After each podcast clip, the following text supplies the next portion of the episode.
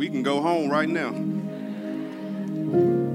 The Spirit of the Lord is in this place. The Bible says that surely goodness and mercy shall follow me all the days of my life, that I would dwell in the house of the Lord forever. God is good, and He's worthy to be praised. This is the day that the Lord has made. Let us rejoice and be glad in it. Let us rejoice and be glad in it. We got breath in our lungs, blood running through our veins. My granddaddy used to say, Somebody didn't wake up this morning. But here we are today, together as a family to praise and worship our God. Thank the Lord for his goodness. Thank the Lord for Jordan serving us and leading us in worship. Thank you for everyone who's serving. Today it's a pleasure to be in the house of the Lord one more time.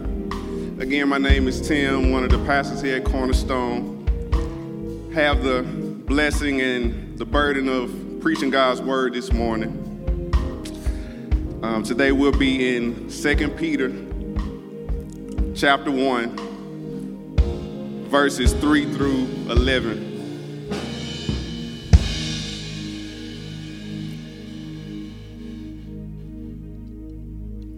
Second Peter chapter 1 verses 3 through 11. I'm reading from the English Standard Version this morning. Usually we're in the CSB, but I'm reading from the ESV this morning. My whole goal for this time is to remind us today as a church that we have power. That God is powerful, and because we are in relationship with God, we are to live in power. So I want to encourage somebody who may feel weak, who may be wrestling or struggling with some type of enduring temptation, some struggle, some attitude, some pattern that you feel like you can't break, I want to remind you today that you have power. Second Peter, starting at verse 3. It says this His divine power has granted to us all things that pertain to life and godliness. Through the knowledge of him who called us to his own glory and excellence, by which he has granted to us his precious and very great promises, so that through them you may be partakers of the divine nature, having escaped from the corruption that is in the world because of sinful desire. For this very reason, make every effort. Somebody say, make every effort. To supplement your faith with virtue, virtue with knowledge, knowledge with self control, self control with steadfastness, steadfastness with godliness, and godliness with brotherly affection, and brotherly affection with love. For if these qualities are yours and are increasing, they keep you from being ineffective or unfruitful in the knowledge of our Lord Jesus Christ. For whoever lacks these qualities is so nearsighted that he is blind, having forgotten that he's been cleansed from his former sins. Therefore, brothers, be all the more diligent, or the CSB would say, make every effort. Somebody say, make every effort to confirm your calling and election.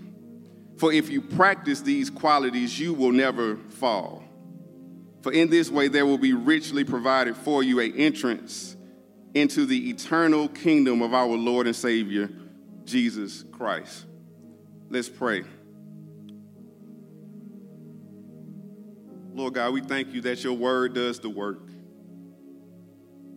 Thank you for every single person in this room, every story, every experience every gift. Father, I pray that in this moment, you would help us to be hearers and doers of your word. I pray, Father, that you would help me to make it my ambition to please you and you alone. Lord, I, I, I lift up everyone who's being impacted and affected by the war in Israel.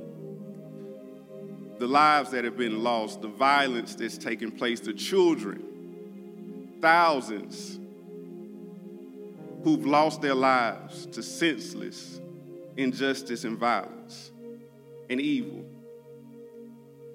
Lord God, I pray for peace. I pray, Father, for comfort for those who are enduring undeserved suffering. I can only imagine the traumas and the pains they're experiencing right now as they are continually in danger, threatened by violence. God, I pray that you would protect, that you would demonstrate your power through protection and comfort and providing safe refuge for those who are in danger. Lord God, I pray for us the local body, the universal, universal body of Christ, that we would partner in prayer. Lord Jesus, would you come? We look forward to your coming where you would make everything right. We need you, Lord. Be with us in this moment, God, and speak to us through your word. In Jesus' name we pray. Amen. You may be seated.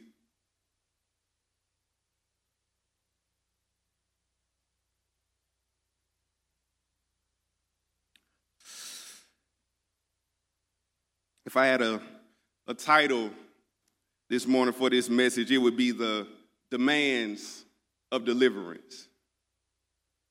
The demands of deliverance.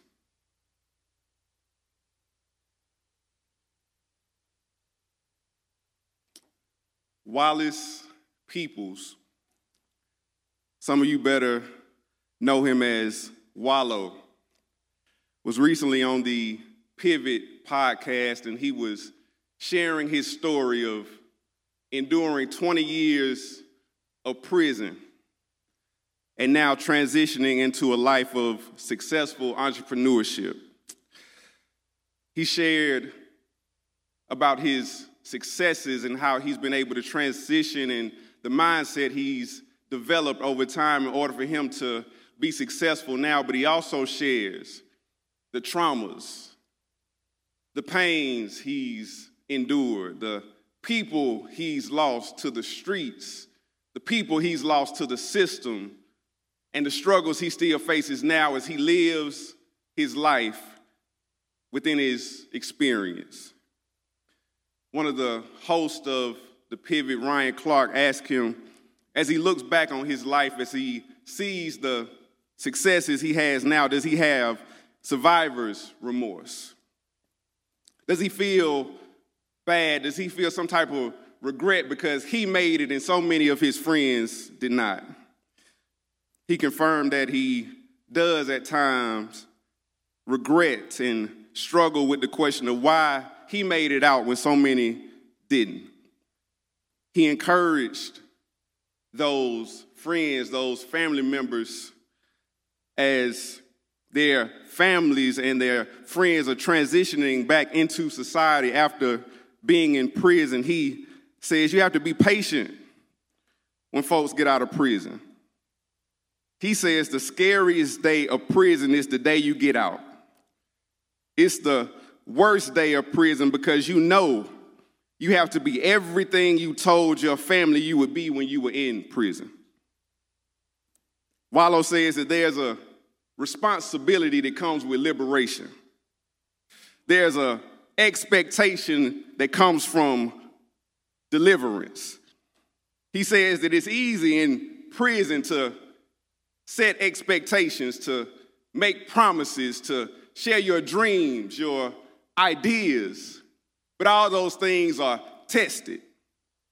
All those things are tested when you actually are free. Same is true when it comes to our liberation in Christ. Liberation comes with responsibility. God has brought us out in order for us to do something that we were not able to do in bondage. The Scriptures testify of this when you see the Exodus story. That this deliverance of God, that God brings his people out of Egypt, there's a transition, a transfer, a change of location. He brings them out of Egypt into relationship with himself on the way to the promised land. The same is for us who are in Christ this morning. God has transferred us from the domain of darkness and brought us into the kingdom of his beloved son. The interesting thing about what God does in the Exodus story is he liberates his people and then he immediately gives them a law. He gives them something to do. He gives them his word to test their allegiances, to show who they truly are depending on. He does this to help them understand their deliverance. They see in their deliverance that God is the only one who has the power to bring them out. And in the wilderness, He is showing them that they still need God's grace to be changed into the likeness of who God wants them to be. God liberates His people from the sin of slavery, and now they are in this journey of God delivering them from the slavery of sin. Liberation is powerful, but the demands of liberation are hard. Being a Christian is hard. Y'all didn't say nothing when I said that. I know I'm not the only one who struggles. When I look at the word and I see God's commands, but I also see my temptations. I see my inclinations. I see my attitudes, my actions that rub up against God's demands. Liberation, it reveals those things you don't like about yourself. It shows you the things that you cannot see when you are in bondage. God liberates us, and in his liberation, it removes the excuses that we had in sin. There's no excuses for disobedience, no excuses. We can no longer blame Pharaoh. We cannot blame Satan because God has transferred us out of that environment of bondage, and now we just have to deal with ourselves have to deal with the truth of our struggles that every issue we have is not outside of us, but some things inside of us, God still has to liberate us from. Peter, in this letter, he's getting close to the end of his life and his ministry. He wants to encourage and remind God's people that they have been delivered from Satan's bondage. And in that, in order to stay liberated, in order to stay in God's power, that they must continue to grow in the grace and the knowledge of Jesus Christ. For Christians, this is a beautiful reminder that we have access to God's power. Church, you have access to his power, and God wants you to experience his power, but just because you have access does not mean that you will experience his power. There's a space between accessing God's power and experiencing God's power, which must be filled in responsibility. That we must be responsible for what God has given us. God's power, His promises are available to us, but we must learn to participate in our own transformation. The question of our time today is what resources do we have in God that empowers us to live liberated lives in this present age? Today, I want to encourage us with this truth from 2 Peter, and it's this we will pursue godliness when we are convinced that God is generous. We will pursue godliness when we are convinced that God is generous. 2 Peter verses 3 and 4, Peter starts off reminding God's people that God's divine power has given them everything pertaining to life and godliness. One translation would say it like this that God has given you everything you need to live a godly life. He's granted you power. We are reminded in this passage that God's provision is there in our progress. We see his power in the person of Jesus. God's divine power is seen not saving Jesus from the cross, but his power is so great that he can save him through it. That he raises his son from the dead with all power in his hands in order to tell death, Oh, death, where's your power? Oh, death, where's your sting? God saves us from eternal separation from him, but he also gives us his power. Acts 1 and 8, before Jesus ascends to heaven, he says, You will receive power when the Holy Spirit comes upon you. Romans 8 11, that same spirit that raised Christ from the dead now lives in you. God gives us this power so that we would praise him for his goodness and also so that we would reflect his goodness in our character. God is gracious and generous and he empowers the work he's called us to do. He gives us his power, and then the text goes forward and says, through his glory and excellence, he's given us precious and very great promises. These worthwhile promises that we must cherish and internalize in order for us to reflect who God is, his sure word, his promises that empower us to live not based on what we feel and how we see, but based on what God has said. Power, promise, the presence of the Holy Spirit, a divine nature that God has given us. We've been born again with a new nature. This text shows us and teaches us that in the Christian life, we are not having to pick up ourselves by our own bootstraps. Recently, Jerry Jones, the Dallas Cowboys owner, he was doing a interview and they were asking him about the issues around black ownership in the NFL and he said that he would walk across Texas in order for if he could in order to have more black owners in the NFL and he started to share his story of ownership. And he said in 1989 that he could barely afford to buy a $140 million team, that it was so hard for him to be able to buy the team in 1989. And that story sounds real good until you know the history behind it. Jerry, it sounds good, but we know the story behind how you were able to buy this team in the 1960s, your father had a multi million dollar insurance company. And when you graduated from college, he made you the vice president of that company. You were born into money. You had a father that invested everything into you. And yes, you had to work, but everything you needed was already at your disposal.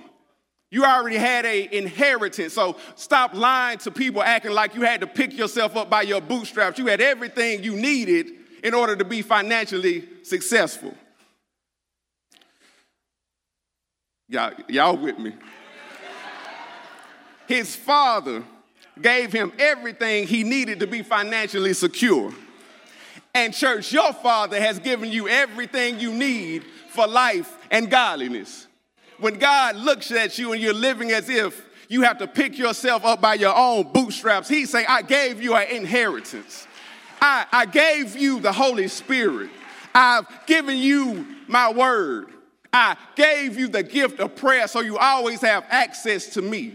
I've given you spiritual gifts to exercise within the church. I've gave you people around you to encourage you, to sustain and keep you, to support you, sometimes to correct you and to rebuke you. But I've given you all these gifts. Why are you living like I've given you nothing? We are not living our lives trying to pick ourselves up by our own bootstraps. God has given us everything we need for life and godliness. Romans chapter 8, it reminds us that God is, is for us. If God be for us, then who can be against us? If he did not withhold his only son, how much more with him will he give us all things? God calls us to things. He calls us to hard things, to do difficult things, and He also gives us the resources to do it. As the text moves forward, you'll notice that Peter reminds them of the power and the promise and the presence of the Holy Spirit that they have access to. But he also says that God's power and his promises are a source of the escape from the corruption in the world because of evil or sinful desire. P- Peter does not say that the world is corrupt because of behavior, but because of desire. This is hard for us to wrestle with in a culture now where we have the idol of desire. The language of the scriptures to deny yourself and take up your cross and follow Jesus feels foreign to us. We don't have a category for denying the things that we want. Desire is natural to us, and in our culture, and even sometimes in our church, we live as if because desire is natural to us, we need an outlet to express our desires. That having natural desires means that God, God wants us to pursue the fulfillment of desire. I love this word Peter uses corruption. This definition I read this week really helped me think about this passage. It says this that corruption is the process by which something, typically a word or expression, is changed from its original use or meaning to the one that is re- regarded as erroneous or debased that it is a change, a distortion of something that once was good, that has now been used in a way that changes its nature. This corruption because of evil desire, one translation calls it this immoral freedom. We live in a time where liberation is defined by doing whatever we want to do that we live in a time where our desires dictate our doctrine. Our desires dictate values, they dictate our convictions, they dictate how we think, how we feel, how we behave. Our desires dictate who God is rather than who God is shaping and reshaping our desires. 2 Timothy 4 and 3, it would say it like this is Paul is speaking to Timothy. He says, The time is coming when people will not endure sound teaching, but have itching ears. They will accumulate for themselves teachers who suit their own passions. This is the freedom that the world offers us, that the world calls us to, to do whatever we want. But the gospel reshapes and reframes how we ought to understand what true liberation is. The gospel says that if you do whatever you want to do, if you live however you want to live, that's not liberation, that's bondage. But to be liberated, to be free to live in God's power and his promises, it is to live in a way in which you show that you demonstrate that you live in a way that is designed by God for you to live. True liberation is doing what God has created and designed for you to do. This is the temptation, and Peter knows it, and he later in this letter is reminding them that false teaching always comes from sinful desires. But we trust God's word because we can trust his character. he reminds them, church, that God has given you power. He's given you his promises. And now, because of those things, you are empowered to live a brand new life because you have been born again. You've been bought with a price. You no longer belong to sin, but now you belong to God. As the text moves forward, we see God's provision for our progress, and then we move forward to these virtues. We, the text teaches us that we should be the most diligent people in the world because God has been so diligent to us. God has been so generous to us. Starting in verse 5, we see the truth that practice makes progress. We often hear that term, that mantra, that practice makes perfect. No, that's not true. The goal of the Christian life is not perfection, but by the power of the Spirit, practice makes progress. Text says, for us to make every effort. For this reason, make every effort to supplement our faith with virtue and knowledge and self control, steadfastness, godliness, brotherly affection, and love. What Peter is saying is in light of what God has given you, make every effort. This is important for us to make this distinction as we read this church.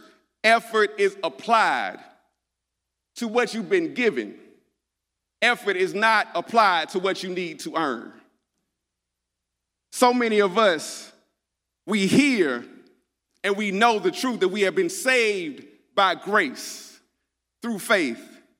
And that is true, and we have to preserve and honor that truth. But sometimes we can take being saved by grace as something that sets us free from the grace or the effort that grace requires. That to be given God's grace should motivate and compel and move us to action. That God's promises, His power enables us to practice the faith.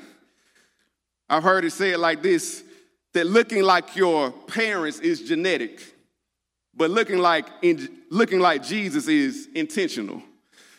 In light of what God has given you to make every effort to live in God's power and his promises require a decisive, a intentional, a conscious, a deliberate action on our behalf to activate God's power and promises in our lives. Notice these virtues, they begin with faith and they end with love. Faith is expressed through love, and love is an exercise of faith. For example, the virtue of self-control. Self-control is an exercise of faith because it reminds, it trains us, and it teaches us that satisfaction is found in godly boundaries and not self-indulgence. It is a expression of love because when I live within the boundaries God has set, I do not exploit others to get what I want. Steadfastness is a exercise of faith because when I find myself facing trials and tribulations, it requires me to trust that God is working out all things for my good, even when I don't see it. And it is an expression of love because it empowers me to be patient with people that God has, is changing over a period of time without trying to force change in their lives through critique, manipulation, and anger. Faith is a expression of love, and love is a exercise of faith. God says when you invest in your faith through practicing the virtues that will make you more like Jesus, your character will slowly reflect my love for you and my love for others around you. That these virtues are developed in relationship. These virtues are developed in community. We invest not in our own personal effort, we invest in God's provision and God has promised us that through being trained in godliness, we will grow in Christ's likeness. We place our effort into what God has already given us. And as we move forward, Peter reminds them that those who lack these virtues, those who lack these qualities are so, so nearsighted that they're, they're blind. Peter is telling us that it is possible to have a type of faith without any evidence of real fruit. He, he says that lacking godly qualities is a sign of spiritual forgetfulness. When, when, when, when effort is not applied to what God has given us, we, church, can become Christians by name only and not by nature. Not responding to God's power and his promises have implications because we can agree that God's word is true, but we cannot, we will not live in obedience if we do not practice these qualities because of God's power and his promise. That those who do not practice the faith lose sight of their past deliverance. They have forgotten that they've been cleansed from former, slings, uh, former sins and they slowly revert back to a life of bondage. He says that unfaithfulness is seen in fruitlessness. And where there is fruitful fruitlessness, there is forgetfulness. Recently, me and my, my wife, we've had some some car issues. Her car had to go to the to the shop, and we got a rental car, and she was driving my car back and forth to work. And maybe after a week uh, or so, she came home and she's like, Tim, I'm, I do not want to drive your car no more to work. And I'm like, okay, cool. You know, we got the rental car. You can drive that. What's going on? Is something wrong with my car? And she's like, no, it's just your your side mirrors are, are cracked, and I'm not. A, I don't feel safe driving the car because of some of the issues with the car, so I just rather drive the rental car. And in my mind, it's, I'm like, okay, this that's cool. Uh, but I thought about it, I'm like, what's what's wrong with the car? there's nothing wrong with the car. It's, it can still function even though there's cracked mirrors. Uh, and I got a 2007 Honda Civic, only car I ever, ever had, 250,000 miles on it. Uh, and I thought about it, and I said, yeah, when I moved to Atlanta, uh, I remember one mirror got cracked, uh, but it didn't fall off, so I kept driving it. Uh, a year after that, another mirror got cracked on the other side. I was like, well, I've been driving with this other cracked mirror, so I'll drive with two. Um, and then the visor fell off one day. The, the trunk latch won't close like it's supposed to. And uh, there's a sound in the, in the engine. I don't know what it is, but it makes this sound, but I, I can still function. I can still drive the car, but I, it, it took me, I had to think about it and reflect because I'm like, though I'm, I'm used to functioning driving that car. But until somebody else got into the car, I didn't realize how dysfunctional the car was. I had got, I got used to driving with the cracks. So I forgot what the car, what type of condition the car should be in in order for it to be safe. Church, I want to encourage you this morning that some of us have gotten used to the dysfunction. We've been driving, we've been living our lives with the cracks, with those attitudes and those actions, those sins, those behaviors. We've gotten used to those outbursts of anger. We've gotten used to the sins that have always been with us. We've gotten used to holding grudges. We've gotten used to the unforgiveness. We've gotten used to isolating ourselves. We've gotten used to numbing our pain through watching television and social media. We've gotten used to giving ourselves to lust. But I got to tell you this morning that God has called you out of that dysfunction. When God gets in the car, when Jesus gets in the car, he says, I not only saved you from eternal damnation, but I've also saved you to change you. When I come into your environment, when I come into your space, everything around me must be purified. I gotta fix those cracks. I gotta fix those repairs. I gotta fix those sounds. I gotta fix those things that you've gotten used to. You've been a Christian so long that you forgot what I've delivered you from. I have to remind you, I have to show you my power by not only saving you, but I have to remind you that I've saved you to change you that his goal is not just for us to go to heaven when we got when we die. His goal is to make us look just like him in this world so the world would know by our love for one another who we belong to.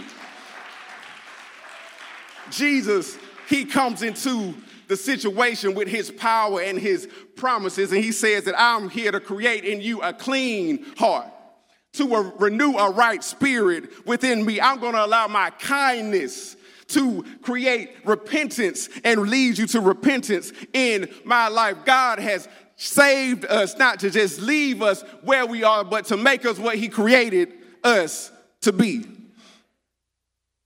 He saves us to change us. And even when we forget what we've been cleansed from, He is faithful even in our unfaithfulness because He cannot deny who He is.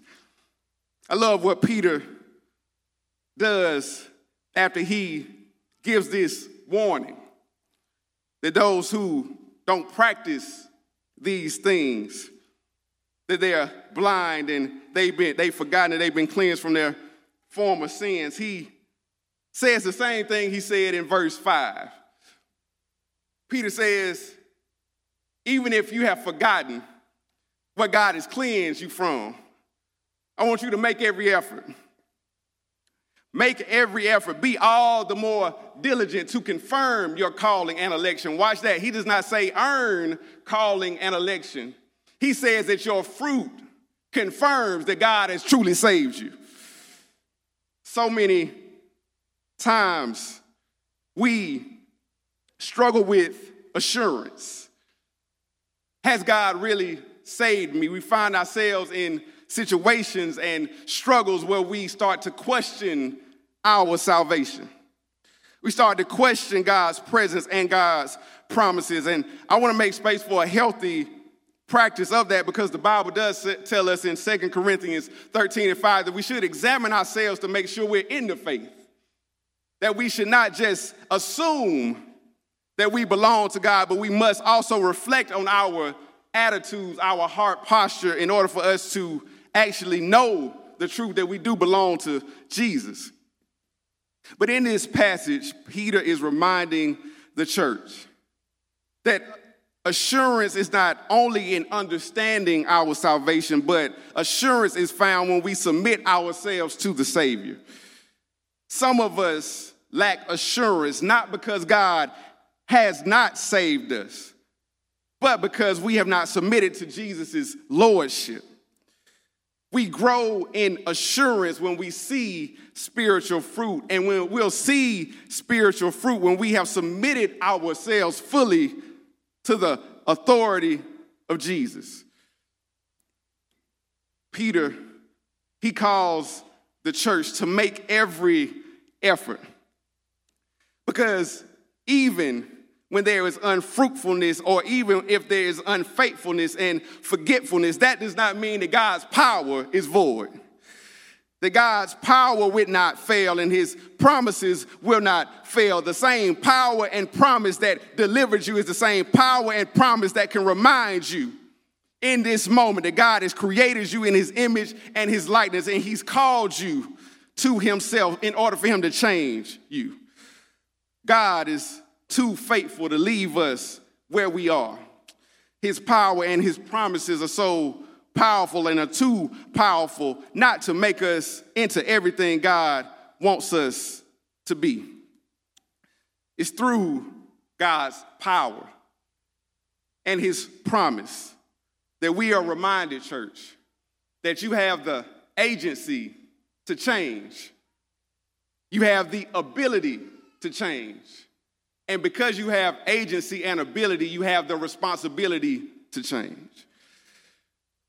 Question of this passage for us, for our church, as we look at the culture around us, as we look at the work God is calling us to, is not in how hard we're trying, but are we being trained up by God's word to invest in God's power and his promise? Only application I have for us this morning is a reflection because all of these virtues that God has called us to, his divine power and his promises that empower and enable these virtues to be developed in our lives. For some of us, if we are not living with God's people, church, you're living outside of God's power. All of these virtues are developed in relationship that we know we need God's power when we face people in relationships that God has called us to love, but we don't have the ability to. And when we don't have the ability to, that pushes us, that causes us, that shows us our need to depend on God's promises and His power to do something that we cannot do in our own power. That grace is not only unmerited favor, but grace is a power, a strength in our weakness, a strength to do something that we cannot do in our own power, to ask God for help. And we ask God, we strive, we strain, we work, we are trained up to do what God has called us to do because God has given us everything we need for life and godliness. Church, I want to encourage you don't settle for a life where you say, God has saved me and I'm going to heaven when I die. Don't just settle for that just being the only thing you focus on in your Christian life. Listen, that's our aim. That's our goal. The Bible calls us to set our affections and our thoughts on things above and not things on, on earth. God calling us to himself, the reality that we will have an eternity with God motivates our present work. The truth that we'll be with God one day and we'll see Him and He will have rewards for those who are faithful to Him. That should excite us and motivate us for doing the work He's called us to right now. But I want to encourage us not to settle on the reality that we're going to heaven when we die, but ask God to change us and use us and create us into the people He's called us to be in this present moment so that we would reflect His goodness in the world and others around us would glorify him for his greatness. Father, we thank you for this time. We thank you for your grace and your mercy. My only prayer in this moment right now is that you would point out anything in us that offends you. And Lord, I pray that we will be honest around our struggles, our attitudes, our temptations. I, want, I pray that we will be honest around the ways that we've lived our lives as if you're not powerful and your promises are not true. And I pray, Lord God, that you will remind us in this moment that you are faithful. And the work that you began in us, you will complete. And you, prom- you promised us that you will complete it upon your return. God, remind us of your power, your presence, your promises, and I pray you would help us to live in those things so that we would make every effort and that you would help us to practice those qualities so that we would not fall, that we would not stumble and fall away from you, God. We need you. I pray you would bless us and strengthen us. In Jesus' name we pray. Amen.